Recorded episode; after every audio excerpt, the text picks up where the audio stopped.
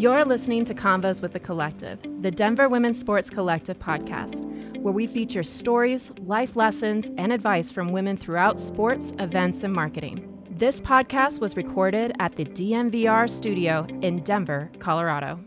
One year ago, Emily Applegate became a household name through her groundbreaking article with The Washington Post. She has since been deemed one of the most prominent advocates for speaking up for what is right when it comes to the environment of front office sports. Today, I sit down with Emily on what she's done since, where she's going, and what effect she hopes her story has on professional females everywhere. Today, I'm here with Emily Applegate on episode five. Super excited to have you. Thank you so much for saying yes. Thank um, you for um, asking. Of course. Emily has spent time with both the University of Texas and Washington football teams. She has an outstanding reputation for advocating for yourself and other females all across this industry. So I'm completely honored, and I think that you're going to really enjoy this episode. So um, we'll kick it off. I sent you just a few questions questions uh, to give you a basis of what we're all about over here. But uh, tell me a little bit about your background and your career path up until this point.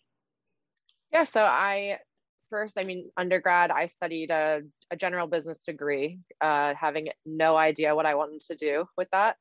Um, I took a sports marketing class in undergrad, and for the first time in my academic career, I really cared about what was going on. Uh, I was like the teacher's pet you know, I was doing all the readings, things that were not uh, typical for me. And then uh, I was able to be introduced actually to um, somebody that owned a marketing company, a sports marketing company. His name was Pat Capra. And he gave me my first internship, and it just kind of snowballed from there. Uh, I think I started applying for jobs specifically in the NFL all over the country. I was ready to go anywhere and I landed with the Washington football team you know, started doing general admission sales and quickly worked my way up to being the marketing coordinator. So I was eh, responsible for kind of holding down the marketing department, uh, which is day to day stuff. I was planning their events for our sponsors and some of our athletes. And then my time there came to an end. um, and I went back into sales and service at the University of Texas in Austin, uh, which was really, really cool because college sports, obviously you have a lot more range of what you're working on. You know, For we did seven ticketed sports. So there's always something going on. You're always busy. Holy, which, I can you know, I can barely handle one. it, yeah, it's it's it was such a shock to go from one focus to having seven. Right. And you're just you're constantly working on the next season, but you're still in season for the current sport. It's just it's a never ending cycle, but it was so yeah. cool. I love that job. Yeah. That's so and great. but though I I did decide to leave the industry and uh I'll be starting law school in roughly a month. Congratulations. Thank you. Thank you. We'll, we'll all pray for you. No, I'm just kidding. Thank you. Please no, please do. Please absolutely do. awesome. So let me um like elaborate off that. Obviously having a a short career in sport, but like what's been your biggest success thus far in your career? I think honestly, it's been figuring out actually what I want to do. I mm-hmm. enjoyed my time working in sports. I was, I think, in the industry for like five and a half years. And I know I can pinpoint like very successful events that we planned when I was with the Washington football team. Um, with the University of Texas, I kind of ended my career there managing the customer service for all those season ticket holders. Um, and that was obviously a high point of my career. But just kind of now figuring out what I do want to do with the rest of my life, I feel so at peace with my decision to begin this law school journey. Mm-hmm. Uh, and so just really, I mean, getting into law school and figuring it out has really been kind of the high point.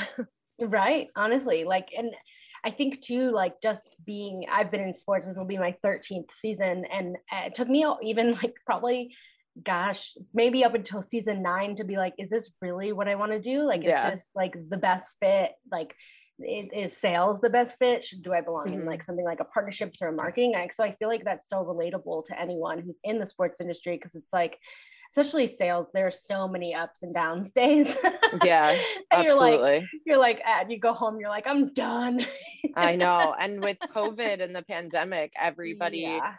that i talked to that was you know still doing sales it was really right. really difficult you don't right. really have anything to sell nobody was really in the stands last year so right. I can only imagine how difficult day to day yeah. sales and sports it was, was, definitely an emotional year um, especially being in management and being responsible for kind of like the day-to-day happiness of yeah. other people too you know? It's it's super stressful so definitely relatable, but I think I'm at peace as well with my decision today. we'll see. Ask me tomorrow. Um, yeah, right. So at uh, Denver Women's Sports Collective, we talk a lot about being a woman in the, a male-dominated industry, um, even law, like even switching over to law, right? Like it's uh, it's very male-dominated. So, yeah. what advice would you give younger girls thinking about getting in these industries, um, especially sports? I think especially sports, I, I have gotten that question a lot from young women that are in school, like under doing their undergrad work and focusing on sports.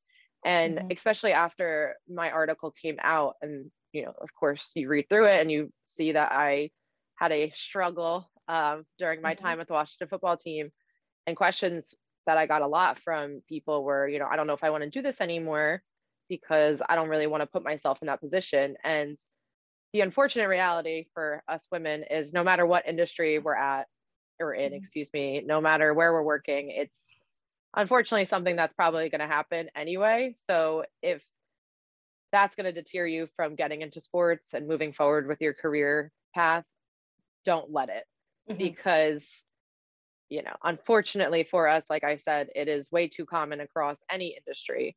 But mm-hmm once you make that decision to really get into it, you really have to put in the work. And it is almost seven days a week working. You're going, you're doing your nine to five, which it's never nine to five. You have mm-hmm. events, you have so much going on. So you really just have to stay focused and mm-hmm. motivated to your personal goals. And it's mm-hmm. difficult, but it's worth it. Yeah. I think too, on that note, like my advice and I'm and my whole advice in starting this is like it's okay to speak up for yourself. And I think yeah. that's something that you stand for, which I obviously, like I told you, is so admirable and why we wanted to have you on this podcast in the first place. Um, is that it's uh, and I think that it that developed over time where a lot of young females just felt like if I spoke up, there would be repercussions, right? So yeah, like I absolutely. feel like making that the industry standard too is super important. Um, I agree and I I remember specific times at the Washington football team where something happened that would make me uncomfortable and I did say something mm-hmm. whether it was directly to that person or just to somebody else that was in a position of power to help me mm-hmm. and while unfortunately my experience nothing was really done about it it still felt good for me to be standing up for myself and to not mm-hmm. let that kind of behavior just be the norm. I right. wanted them to know that this was not okay. I was not okay with it and that you need to work on bettering yourself to mm-hmm. create a better environment for everybody. And I think so speaking anyone, up is key. Exactly. And I think one even one person listening to this episode that hears that message, I think is worth it in my eyes. And I'm sure you would agree. I agree. Yes, 100%. Yeah. awesome. So on that note, like who are your biggest industry role models, male or female? Oh gosh, God, or oh my God, I can't speak. Um, I'm I thought about that when you when you sent me the questions. I was like, this is hard, but also very easy. It's for me, all the other women and men that helped me once the article came out. And that is people that then decided that they were comfortable speaking up.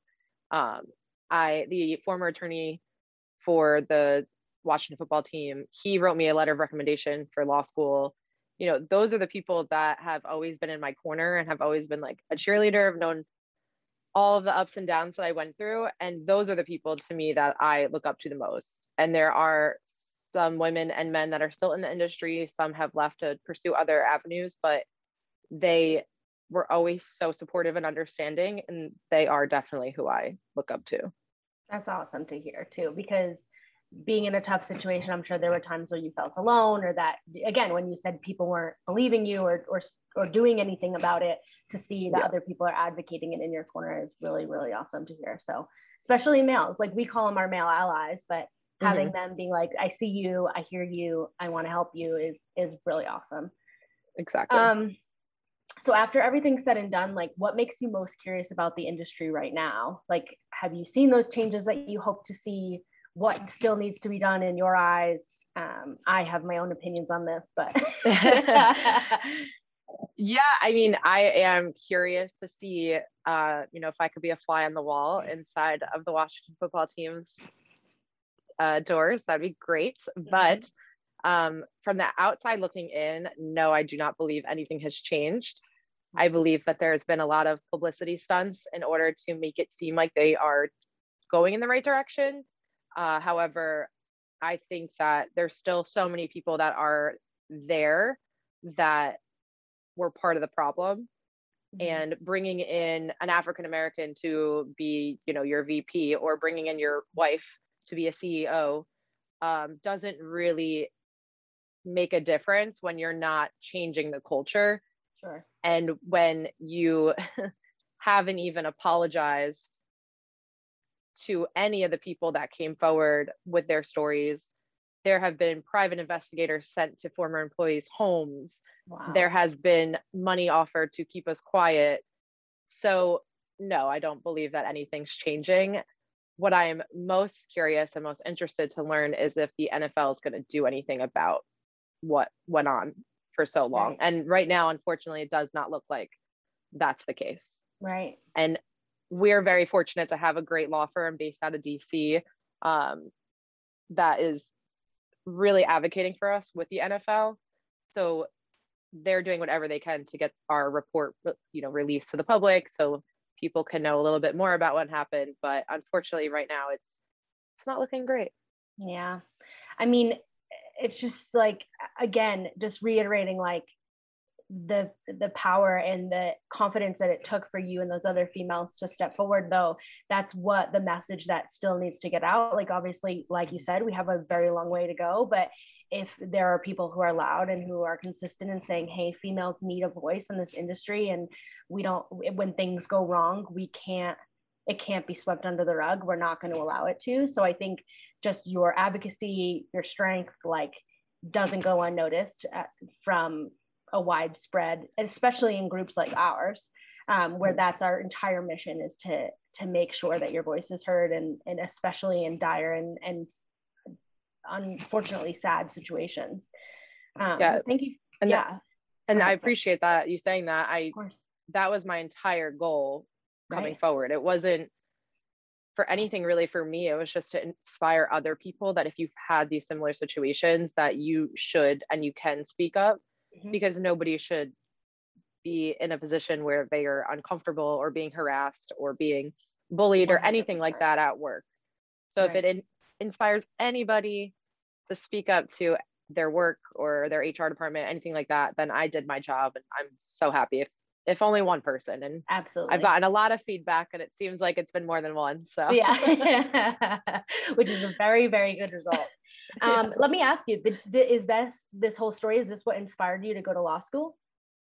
So it's funny because I think I've always wanted to be a lawyer. Mm-hmm. I remember being in high school and my teachers would be like, "You should be a lawyer because you love to argue," and I'm like, "Yeah, you're right, I do." Actually, we're two East Coast girls. I can totally yeah, relate to that. exactly. I'm like, yeah, "You're you nailed it." Um, yeah. sadly, I had no interest in doing any more school when I was younger, but um, there's been a few things that inspired me. Of course, my experience at the Washington football team, and then when I was working for the University of Texas, uh, it was the same time where the story about Baylor was, you know, really hitting this news, and it was just so frustrating to me that just because you're a talented athlete, you were able to legitimately sexually assault women and get away with it as if nothing happened.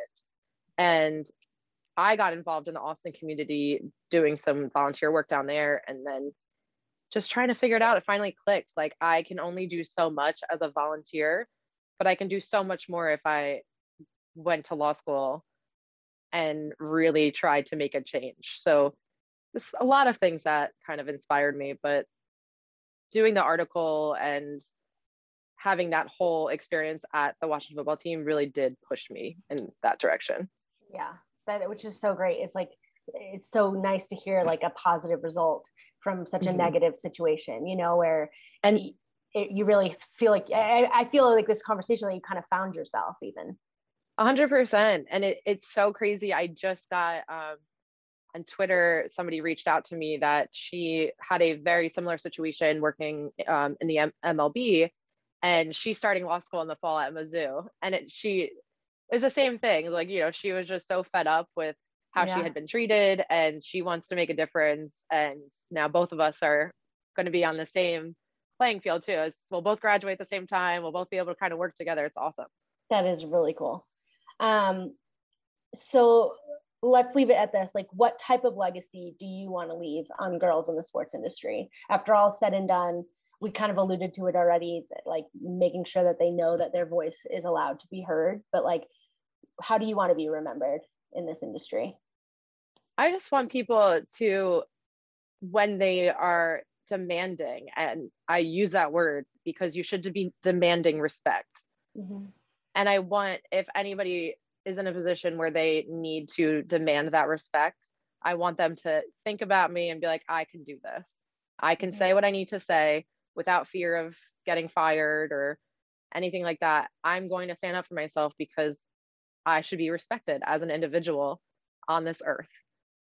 So hopefully that's something that women, after hearing my story and countless other stories that have come forward, that's hopefully what they think of. Well, I certainly will. I certainly do. Good. as I told you, um, anyone who knows me knows I demand my respect. So yes, good. but um, thank you so much, Emily, for taking the time. I know that so many girls are going to appreciate this episode. And uh, anytime you're in Denver, please come over and gather with us. Yes, I will, 100%. That wraps up this episode of Convos with the Collective. Thank you for joining us for today's convo. If you enjoyed this episode, take a screenshot and post it to your social media, tell your friends, and catch the show notes on our website at www.denverwsc.com. Don't forget to subscribe on Apple Podcast or Spotify to catch each week's episode, and follow us on all social platforms at Denver Women's Sports Collective so you don't miss a single combo. This podcast includes various hosts from the Denver Women's Sports Collective and was produced and edited by Ali Monroy.